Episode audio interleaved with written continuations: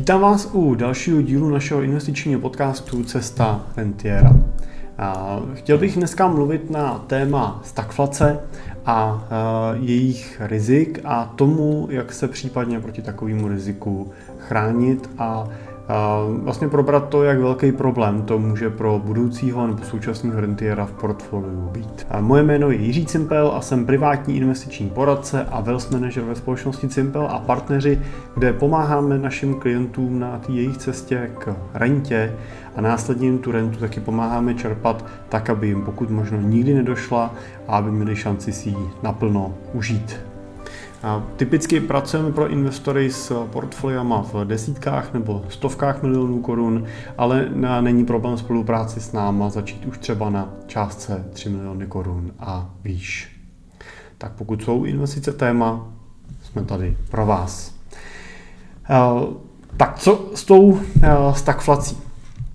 Když eh, se podíváme na to vlastně, co to je stagflace, protože to je docela dobrý vidět, v posledních eh, měsících se stalo tohle slovo eh, součástí slovníčku velké části novinářů a politiků.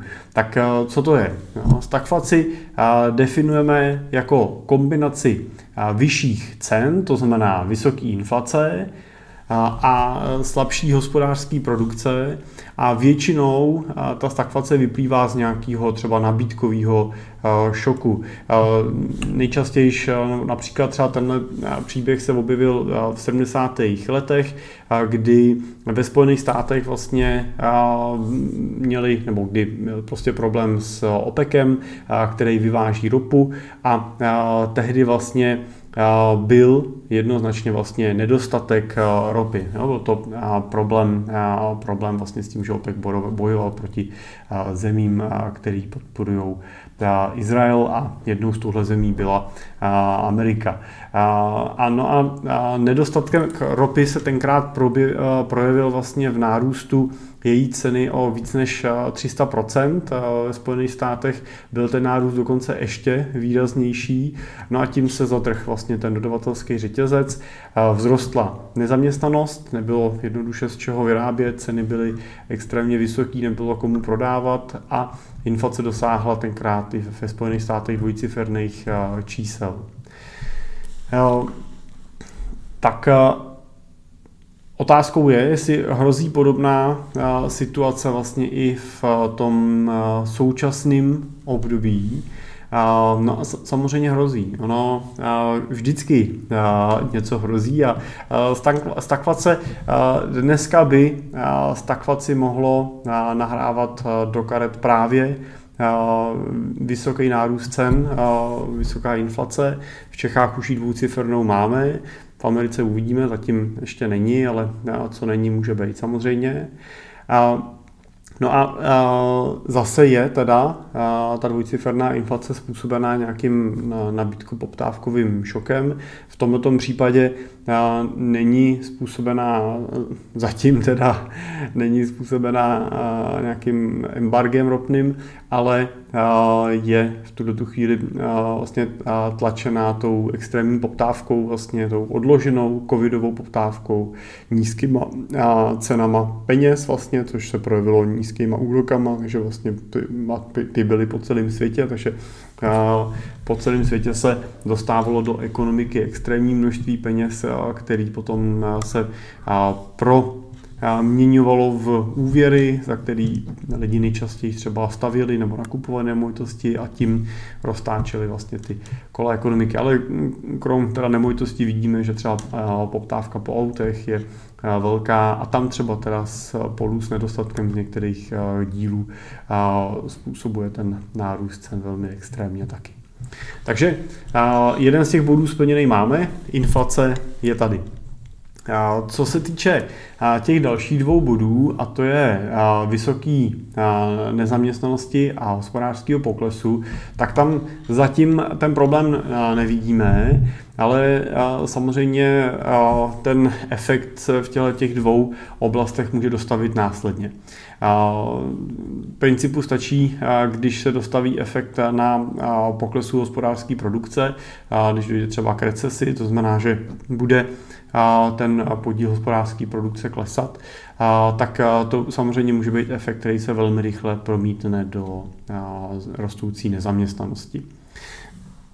A na druhou stranu rostoucí nezaměstnanost je něco, o co se centrální banky v Americe i v Čechách vlastně už několik let snaží, protože ten pracovní trh současný vypadá, vypadá tak trochu tak, že pro současnou generaci by mohlo být slovo nezaměstnanost takovým slovem, který jim vyprávěli jejich maminky a babičky o tom, že dřív to tady bylo, protože dneska s nezaměstnaností velmi hluboko pod úrovní 5%.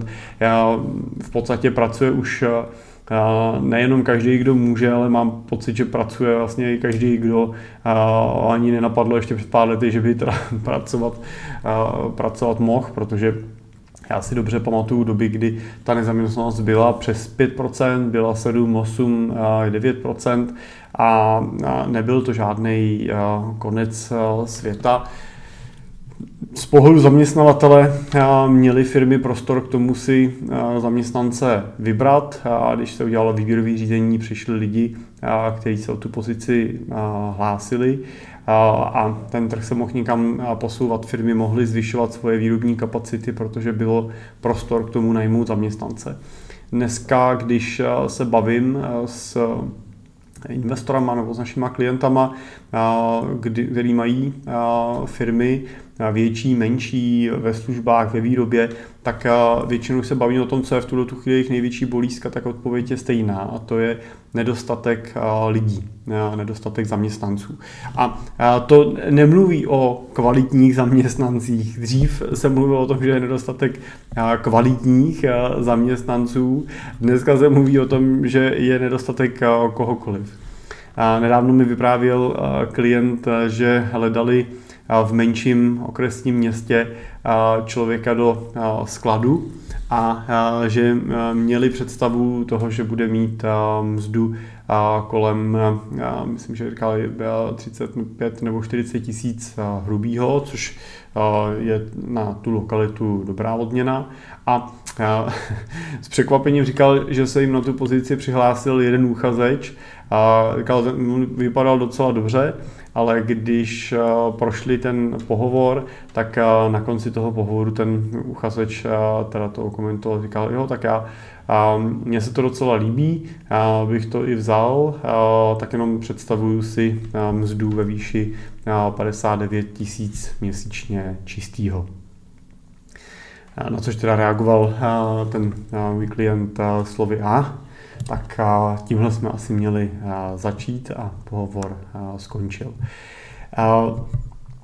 To není ojedinělej případ, bohužel ty a teď je otázka hodnotit, jestli přemrštěný požadavky zaměstnanců, ale minimálně teda z pohledu zaměstnavatelů, tak často přemrštěný a pohledy některých zaměstnanců na tom trhu jsou už nějakou dobu a bohužel tady pravděpodobně ještě nějakou dobu s náma budou.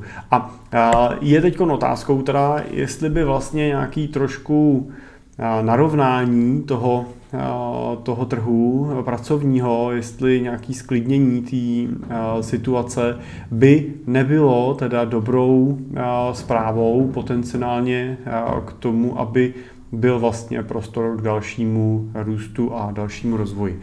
Protože dneska ten prostor skutečně řada těch firm má velmi omezený právě tím, že ty potenciální výrobní kapacity jsou tím nedostatkem, nedostatkem lidí a případně extrémního požadavkama na výši mest a omezení. Samozřejmě na druhou stranu je to jako příznivá situace z pohledu zaměstnanců, kterým umožňuje vlastně to, aby ty mzdy rostly, i když samozřejmě třeba ten letošní růst nebude pravděpodobně reálný. Myšleno to reálný, že by ten letošní růst mez v nějakým dlouhodobým průměru přesáhl inflaci. Tak, takže tím jsem jenom chtěl říct, že je otázkou a je taky dobrý eh, se podívat na případný eh, nějaký jako krizový scénáře nebo eh, stagflační rizika. I tím pohledem toho, že když by taková situace nastala, není to konec světa a všechno zlý sebou přináší i něco dobrýho. A v tomhle případě by ten stakvační problém vlastně, to kdyby skutečně teda došlo k poklesu hospodářské produkce, došlo k recesi a to by přineslo sebou zvýšenou nezaměstnanost, tak je otázka, jestli by v tomto období zvýšená nezaměstnanost neznamenala návrat nějakému dlouhodobému normálnímu, no, normálnímu tržnímu nebo tržnímu normálu. Jo? Jestli by prostě nevedla k tomu, že bychom se teda nejdíleli na nezaměstnanost 2-3%, dívali jsme se třeba v Čechách na nezaměstnanost 5-7%, což by byla dvojnásobná nezaměstnanost oproti současnému stavu, ale vlastně nebyla by nijak, nijak tragická a pomohla by možná trošičku ten trh přeskládat a pročistit. Tím já stagflaci nepřivolávám a neříkám, že by byla skvělá, nikdo si samozřejmě nepřijde, nepřeje přijít o práci, jenom pokud by ta situace nastala, tak tím chci říct, že má to i nějaký dlouhodobý a případný a pozitivní a vlivy. Stagflace nebejvá období extrémně dlouhý. Když se podíváme do historie, tak jsme tady měli stagflaci v roce 59, která začínala koncem roku 1959 ve čtvrtém kvartálu a končila na začátku roku 71, to znamená trvala něco přes rok. Měli jsme tady další stagflaci 70, eh, od konce roku 73 do a, přibližně poloviny roku 75, takže tam jsme viděli a, stagflaci a, na úrovni, řekněme, necelých a, dvou let. A, další vlna byla a, polovina roku 79 až polovina roku 81, že tam jsme viděli přibližně dvouletý období a pak jsme viděli rok 82 až 83, kde to bylo přibližně rok. A, takže ne, ve většině případů se nebavíme o nějaký desetiletce, ale samozřejmě je to období pro trhy a pro firmy velmi citlivý a velmi náročný. To sebou samozřejmě přináší otázku, pokud by takový scénář nastal, eh, jaký aktiva by dokázali dlouhodobě ochránit, nebo v tom období ochránit moje eh, investice a můj majetek před eh, těma stagflačníma rizikama. Protože jedním z těch stagflačních rizik jsou poklesy, případně třeba krachy a tak dále, dluhopisů, firem podobně. A druhým tím rizikem je inflace, která samozřejmě tím, že je vyšší v tom období, tak tu reálnou hodnotu těch mých peněz snižuje. Tak když se podíváme na jednotlivé třídy aktiv a podíváme se na to, jak se dařilo a kterým se dařilo, tak můžeme říct, že samozřejmě velmi složitý období v těchto těch dobách mají dluhopisy, speciálně ty dluhopisy s nějakým fixním kupónem. Jedno jsou státní nebo jsou korporátní. Můžeme to konec konců vidět i dneska na investicích v České republice. Ještě před pár měsícema nebo let v průběhu minulých let vlastně byly velmi oblíbený dluhopisový emise různých českých firm a firmiček. Většinou to byly dluhopisy, které byly vydávané pod nějakou rozlišovací úrovní České národní banky, nebo měly třeba jenom prospekt, ale nebyly veřejně obchodovaný. Prodávali se různě podpůtově nebo přes různé investiční společnosti, některé privátní banky a tak dále. To, co měli společného, že to většinou byly firmy, které prostě podnikaly u nás v Čechách nebo v nějakém středočeském regionu a právě nebyly ty dluhopisy kotované na burze, to znamená, nedali se úplně snadno prodat, v mezičase museli jste čekat nebo musíte čekat na to, jestli budou splacený. Druhým takovým typem byly, jsou pořád směnky, což je nějaký krátkodobější dlužní úpis vázaný, vázaný vlastně nějakou jistotou, jistinou nebo vázaný podpisem a ručením nějakého třeba vlastníka té firmy a tak dále. No a pokud jste si půjčili před dvouma rokama, nebo pokud jste půjčili na dluhopisu někomu, tak ten úrok byl většinou v úrovni 5, 6 a 7% To byly nejčastější úrokový sazby, které jsme v těch posledních letech na nějakých normálních emisích viděli. Problém je, že tyhle emise často už v tom okamžiku vydání nebyly úplně kvalitní. Často za nima stály různý začínající firmičky, a ve většině případů pokrajovaly různý developerský projekty. Tím nechci říct, že nebyly kvalitní ty developerské projekty, ale samozřejmě ta developeřina má svoje rizika. A uvidíme je určitě v dalších měsících a letech, a to, že ve chvíli, kdy vidíme, že hypotéky stojí ne a 2% nebo procento a půl, jako jsme viděli mnoho měsíců, mnoho let, ale stojí 6%, 7% a může to tady s náma být nějakou delší dobu, takovýhle sazby, tak pravděpodobně uvidíme to, že se České národní bance podaří to, co se snažila. A to je zpomalení toho trhu, zpomalení trhu s hypotékama, to mimochodem vidíme, ten pokles je přes 50% na nových hypotékách meziročně a tím pádem vlastně i ta poptávka po nákupu nemovitostí se sníží. No a klesající poptávka má přirozeně potenciální vliv na a, buď méně rychle rostoucí ceny, anebo třeba klesající ceny. A to může mít negativní dopad na ne, některý ne, třeba úplně kvalitní developerské projekty, které počítali uh, s vyšším růstem a tak dále. Takže Riziko těchto těch dluhopisových emisí je nemalé. To riziko, že v nich o peníze přijdu, prostě je relativně vysoký. A jestli se podaří nebo nepodaří si je splatit, je vždycky trošku čekání, protože čekám těch 3, 4, 5 let na to, jestli se jim podaří ten projekt dotáhnou. Dřív platilo to, že se to nepodařilo, tak se jim dařilo refinancovat ten úvěr jinýma dluhopisama, prostě protože ta poptávka pod nich byla, což ale může být v těch období, obdobách budoucích podstatně komplikovanější. A u některých těch emisí si říkám, proč se to na trh vůbec dostalo, protože některý opravdu jsou dost jako divoký, a dost nejistý. Často jsem viděl emise, které prostě byly v malých úpisech, nějakých desítek milionů, a neměli ani ten prospekt ČNB a ale tím pro boha nechci, že prospektu ČNB je nějaká záruka kvality, no i ČNB jasně říká, že není.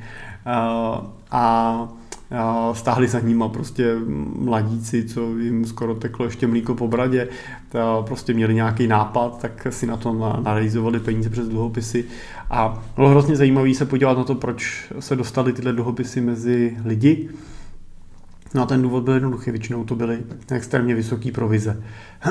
Nedávno mi přišel, přišla na nabídka dluhopisu s tím, že když ho budeme distribuovat, tak nám budou vyplácet provizi ve výši 10% z té upisovací ceny. To znamená, že když investor zainvestuje milion korun, tak my dostaneme 100 tisíc, ten dluhopis vyplácel kupon 6%. No, jako pokuste se někde dopočítat toho, jako jak tohle no, může fungovat a jakým rizikem musí pracovat. Jo. Když jenom v prvním roce škrtnou 10% na provizi z nějakého zprostředkovatele, plus musíte počítat nějaký náklad na emisi, tak možná budou třeba 12% celkem, a plus musíte počítat výplatu kuponu, v tomhle případě bylo asi 6%, tak jste 18% minus z těch půjčených peněz jenom v prvním roce. Dluhopis má dobu splatnosti 5 let, takže musíte zaplatit ještě pětkrát těch nebo 4x 6% nad, tím, nad ten první rok, takže dalších 24% takže budeme někde kolem, kolem 40 až 50% nákladů vlastně na ty půjčené peníze.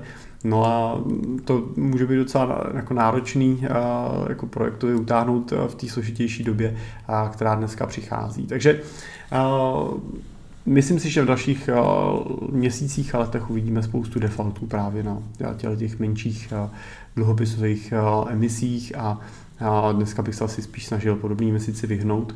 I z hlediska toho, že pokud jste, si půjčo, pokud jste někomu půjčovali právě před rokem dvouma třema za 5-6%, no tak při inflaci 14, 15, 16% se vám ten vklad bohužel moc nepodařil.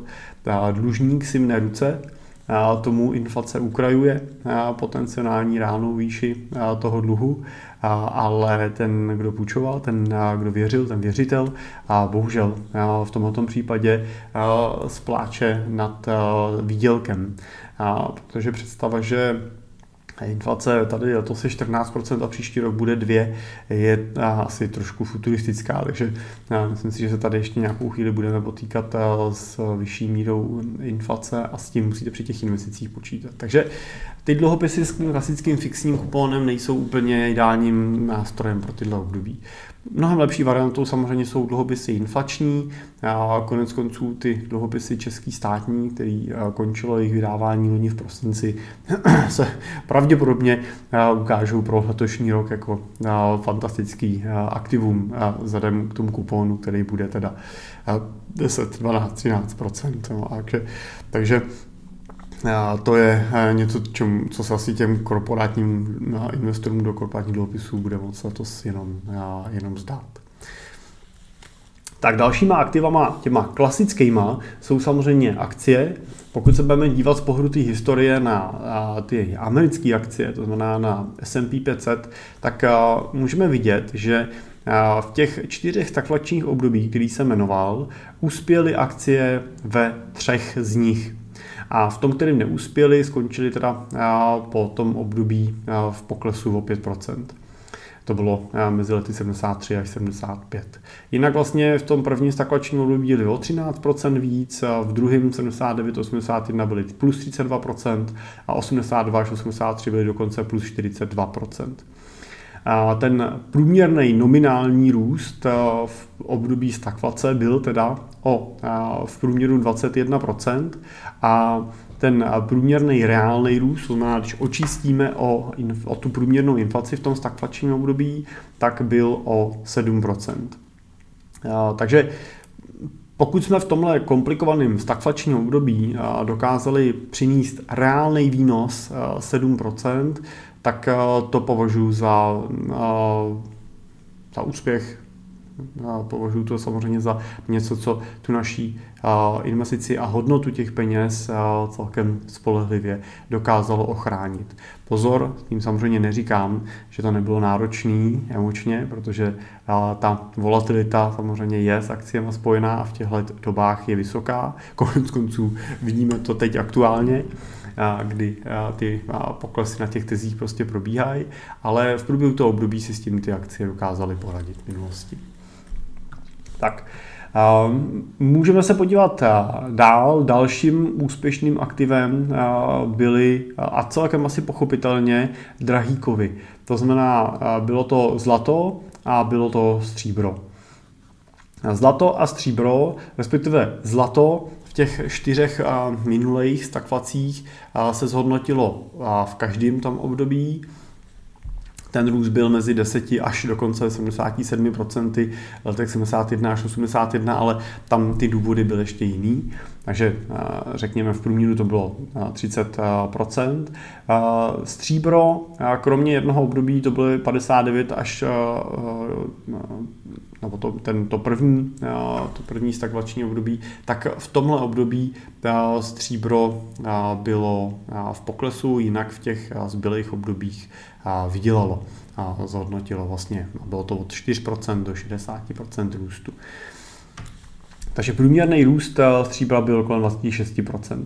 Když to převedeme teda do reálného vyjádření, do toho očištěného o inflaci, tak zlato v průběhu stagflace rostlo v průměru o 24%, to čtvrtku a eh, stříbro o 13%. To už je teda eh, po, započtení, po započtení inflace. Takže perforovali v těchto obdobích ještě víc, než perforovali třeba akcie. No a vítězem teda stagflačních období, to trošku daný tím, že byly často spojený teda s nárůstem cen ropy, tak byla teda ropa. která v průměru v těch stagflačních obdobích rostla o 78%. Bylo to teda typicky hlavně v těch 80 kdy 73, 75 to bylo 158% a 79, 81 bylo 139. Jinak v tom prvním období to bylo plus 6% a v tom posledním 82 až 83 bylo plus 7,5%.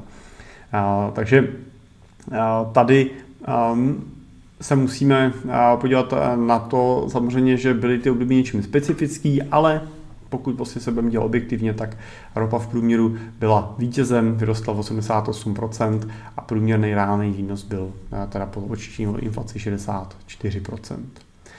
Tak Kdybych si měl teda vybrat a chtěl jsem vsadit na stagflaci, tak můžete zkusit tropu, ale tam bych uvažoval nad spekulací.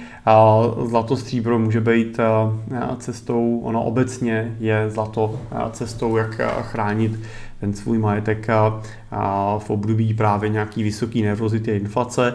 My třeba zlato v těch našich konzervativnějších portfoliích, který vychází ze strategie permanentního portfolia, používáme. Máme ho tam 25% zastoupený, ale nekupujeme to fyzický, to znamená, nekupujeme ty fyzické slidky nebo mince, ale kupujeme to zlato v podobě, v podobě ETF fondu, který vlastně ho někde fyzicky drží.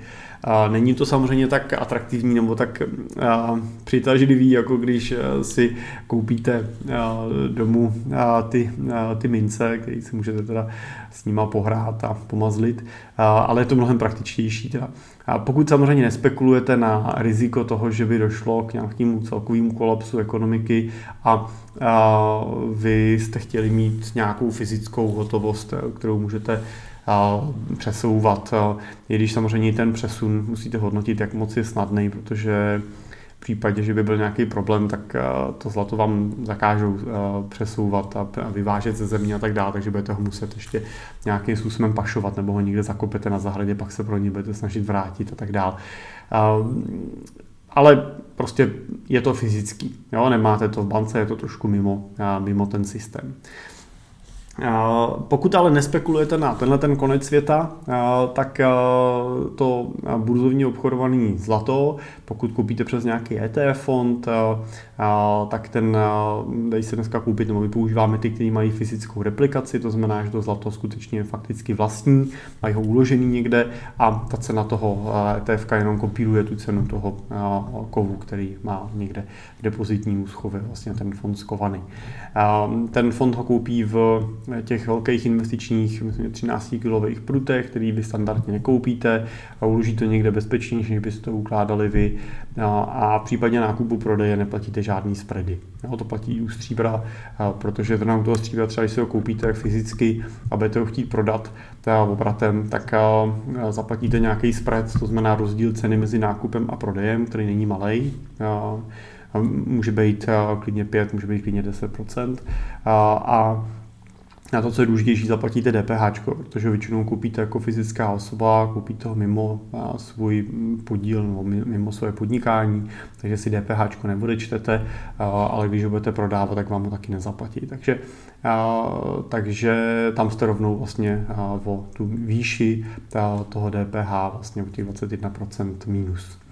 A musí to nejdřív vydělat ty 21% plus ten spread, aby se si dostali do svého. Takže u toho zlata, u toho stříbra je to složitější, zlato samozřejmě DPH nemá, je osvobozený, takže tam musíte řešit jenom tu otázku spreadu a nějakou technickou otázku skladní, převozu a tak dále. Takže my máme radši to burzovní, používáme ho primárně právě pro to pojištění těch korekcí těch volatilit. To má, když je volatilita, tak nám třeba akcie klesají, ale zlato má nějaký míře tendenci třeba v těch chvílích posilovat, takže nám koriguje tu míru toho poklesu, přináší nějaký výnos do toho portfolia, umožňuje případně nějaký rebalancování, to znamená to, že můžete to zlato v nárůstu kousek prodat a dokoupit za něj třeba ty akcie, které jsou v poklesu. Jinak to permanentní portfolio má teda kombinaci v originále zlato, dluhopisy, akcie a hotovost. My teda tu hotovost trošku jako složitější, taky alternujeme historicky nemovitostma, čímž trošičku zvyšujeme tu volatilitu, ale zvyšujeme i výnos. Na druhou stranu dneska můžete už i tu hotovost v tom portfoliu používat, protože už je prostor i pro hodnocení hotovosti v Čechách na nějaký uh, trošku smysluplnější úrovni, než tomu bylo v těch letech minulých. A to, co považuji za největší jistotu a na, jako nejpevnější bod, je to, že akcie si s tím inflačním obdobím v dlouhodobém měřítku poradí. Jo, vidíme to i v těch stagflačních obdobích, vidíme, že přinesli reálný výnos ve výši 7%. Ano, není to 64% jako dělala ta ropa, není to ani 25% jako třeba dělalo zlato. Na druhou stranu, když budete držet dlouhodobě svoje portfolio ve zlatě, tak pravděpodobně ten trh budete uh, budete pod výkonnostní, pod tím, co dělá trh v průměru a řekněme, že budete třeba mít prostor se dlouhodobě držet nějaký míry inflace, ale budete zažívat dlouhý vlny jaký jako stagnace, nic nedělání toho výnosu. Když to u toho u těch akcí, když koupíte a zapomenete na ně, tak ať je to stagflační období nebo je to normální období, tak se vlastně nic tragického dít nebude. A oni si budou, se jim bude dlouhodobě prostě dařit překonávat i nějakou míru inflační, takže v tomto směru si myslím, že akcie by měly být nějakou základní složkou portfolia dlouhodobého investora, který samozřejmě ví, co znamená volatilita a jak s ní pracovat. A v těch dobách současných, pokud byste měli obavu ze stagflace, tak můžete uvažovat nad tím dokořeněním toho portfolia právě o nějaké složky, třeba zrovna těch fyzických kovů, si typicky třeba právě toho zlata. Tak, poslední, co bych řekl, je, že ale tím základním úspěchem vaší investice je to, abyste uvažovali dlouhodobě a strategicky, abyste uvažovali hlavně z pohledu vašeho investičního plánu, a to znamená, řekli jste si, jaký jsou ty cíle, jaký jsou vaše investiční horizonty, přemýšleli jste nad tím, jaký je váš rizikový apetit, to znamená, jak dokážete ty případné korekce na tom trhu emočně zvládnout, abyste nikde nepanikařili, neprodávali něco, co není úplně třeba v tom okamžiku vhodný prodávat. A, a podle toho jste sestavovali svoje portfolio a sestavili jste ho nadčasově, to znamená sestavili jste ho bez ohledu na to, jestli tady aktuálně máme inflaci, stagflaci, recesi, růst, nebo prostě jaký tady zrovna máme období. A, a tomu vašemu období, nebo tomu aktuálnímu období jste pak už jenom takticky to portfolio přizpůsobovali. To znamená, ne, nechcete skákat z jedné strany na druhou, nechcete držet chvíli jenom akcie a jenom dluhopisy, jenom zlato, jenom nemovitosti. To by bylo časování toho trhu a to se ve většině případů nevyplácí. Ve většině případů uh, prostě se pak někde netrefíte, koupíte pozdě, nakoupíte pozdě a tak dál a ten výnos ztrácíte. Ale to, co má smysl dělat, je držet dlouhodobou strategickou alokaci v nějaký míře, řekněme původu příklad třeba používáme Nobelovo portfolio, který má 55% v akcích, 20% v nemovitostních investicích a 25% používá aktuálně třeba inflační dluhopisy. A vy můžete takticky s tímhle portfoliem v čase pracovat a buď ho můžete nechat dlouhodobě v té strategické alokaci, nebo někdy si můžete říct, fajn, tak teď bych tam chtěl třeba možná přimíchat trošku těch komodit. No tak prostě do toho portfolia na úkor některých těch jiných složek přimícháte trošku třeba toho zlata. A pak někdy si můžete říct, a teď bych zase viděl víc nemovitostí. A přimícháte trošku nemovitostí, přimícháte trochu dluhopisů, přimícháte trochu akcí. A můžete takhle si to přesouvat, ale ty a, změny, ty odchylky od té strategické alokace by neměly být větší, než je, teď vám rozptyl 10 až 20% To znamená, pokud standardně v portfoliu chci mít 55 v akcích, tak eh, můžu někdy podvážit na 45, ale neměl bych úplně vypnout ty akcie, neměl bych dojít tomu, že řeknu, a teď je tam nebudu mít vůbec a vyměním to třeba za to zlato. Stejně tak, pokud tam mám akcie v 55%, neměl bych jich tam najednou mít víc než třeba 65 nebo 70%, jo, protože už bych zase příliš sázel na, na tu jednu vlnu. Takže definujte si na základě vašeho plánu nějakou strategickou alokaci, který se chcete držet třeba dalších 20 let, 30 let. A neznamená to, že se nemůže změnit, ale pokud nedojde k nějaký dramatický změně, jak by měla být taková, abyste ji mohli dlouhodobě udržet. A, a přemýšlejte nad tím, jak budete případně ladit tu taktiku. Jo, jak budete ty odchylky od těch plus minus 10% vlastně si tam třeba upravovat. A, Pokud to ale neuděláte, pokud s tou taktikou pracovat nebudete, tak v dlouhodobém měřítku se pravděpodobně nic nestane. A ten výsledek bude plus minus stejný, jako když s tou taktikou si budete hrát.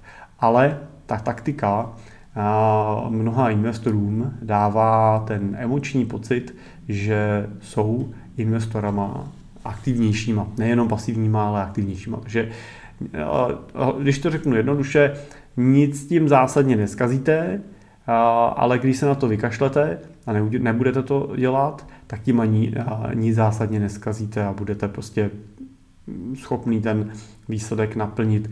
Možná ta vlna bude o trošku větší, ale pokud ten váš plán je dobrý a ten investiční horizont máte definovaný správně, víte, že ty peníze nebudete nějakou dobu potřebovat, anebo že víte, že když přijde krize, máte na tu potřebu jiný peníze, jinou, jiný kyblík, jinou hromádku, tak uspějete i tak. Tak já vlastně ukazuju tu metodiku, se kterou my pracujeme a jak my se na ty měsíce eh, díváme, takže pokud to nechcete řešit sami, pokud na to nechcete být sami, eh, chcete mít nějakého sparring partnera k sobě, nikoho, s kým nad tím můžete diskutovat, nikoho, kdo vás bude připravovat na ty situace, nikoho, kdo bude dělat tu analytiku eh, za vás a kdo bude teda pracovat těch 8 hodin krát 8 zaměstnanců, tak, tak 8 hodin krát 8 lidí denně místo toho, že vy třeba z toho budete věnovat několik hodin jenom na měsíční bázi, tak jsme tady pro vás a moc rádi vám s investicemi pomůžeme, jak už jsem na začátku říkal. Pro spolupráci s náma je potřeba začít s nějakou investicí 3 miliony a víc. A pokud je to pro vás aktuální, tak se neváhejte ozvat. Buď můžete napsat přímo mě na jiřizavináčcimpel.cz a nebo přes naše webovky jednoduše v pravém horním rohu vyplníte tam formulář tlačítko chci být klientem, vyplníte nám o sobě pár údajů a my se vám obratem pozveme a naplánujeme další postup. Tak díky za pozornost, snad to bylo pro vás dneska užitečný a těším se zase u příštího podcastu nebo videa na viděnou, naslyšenou.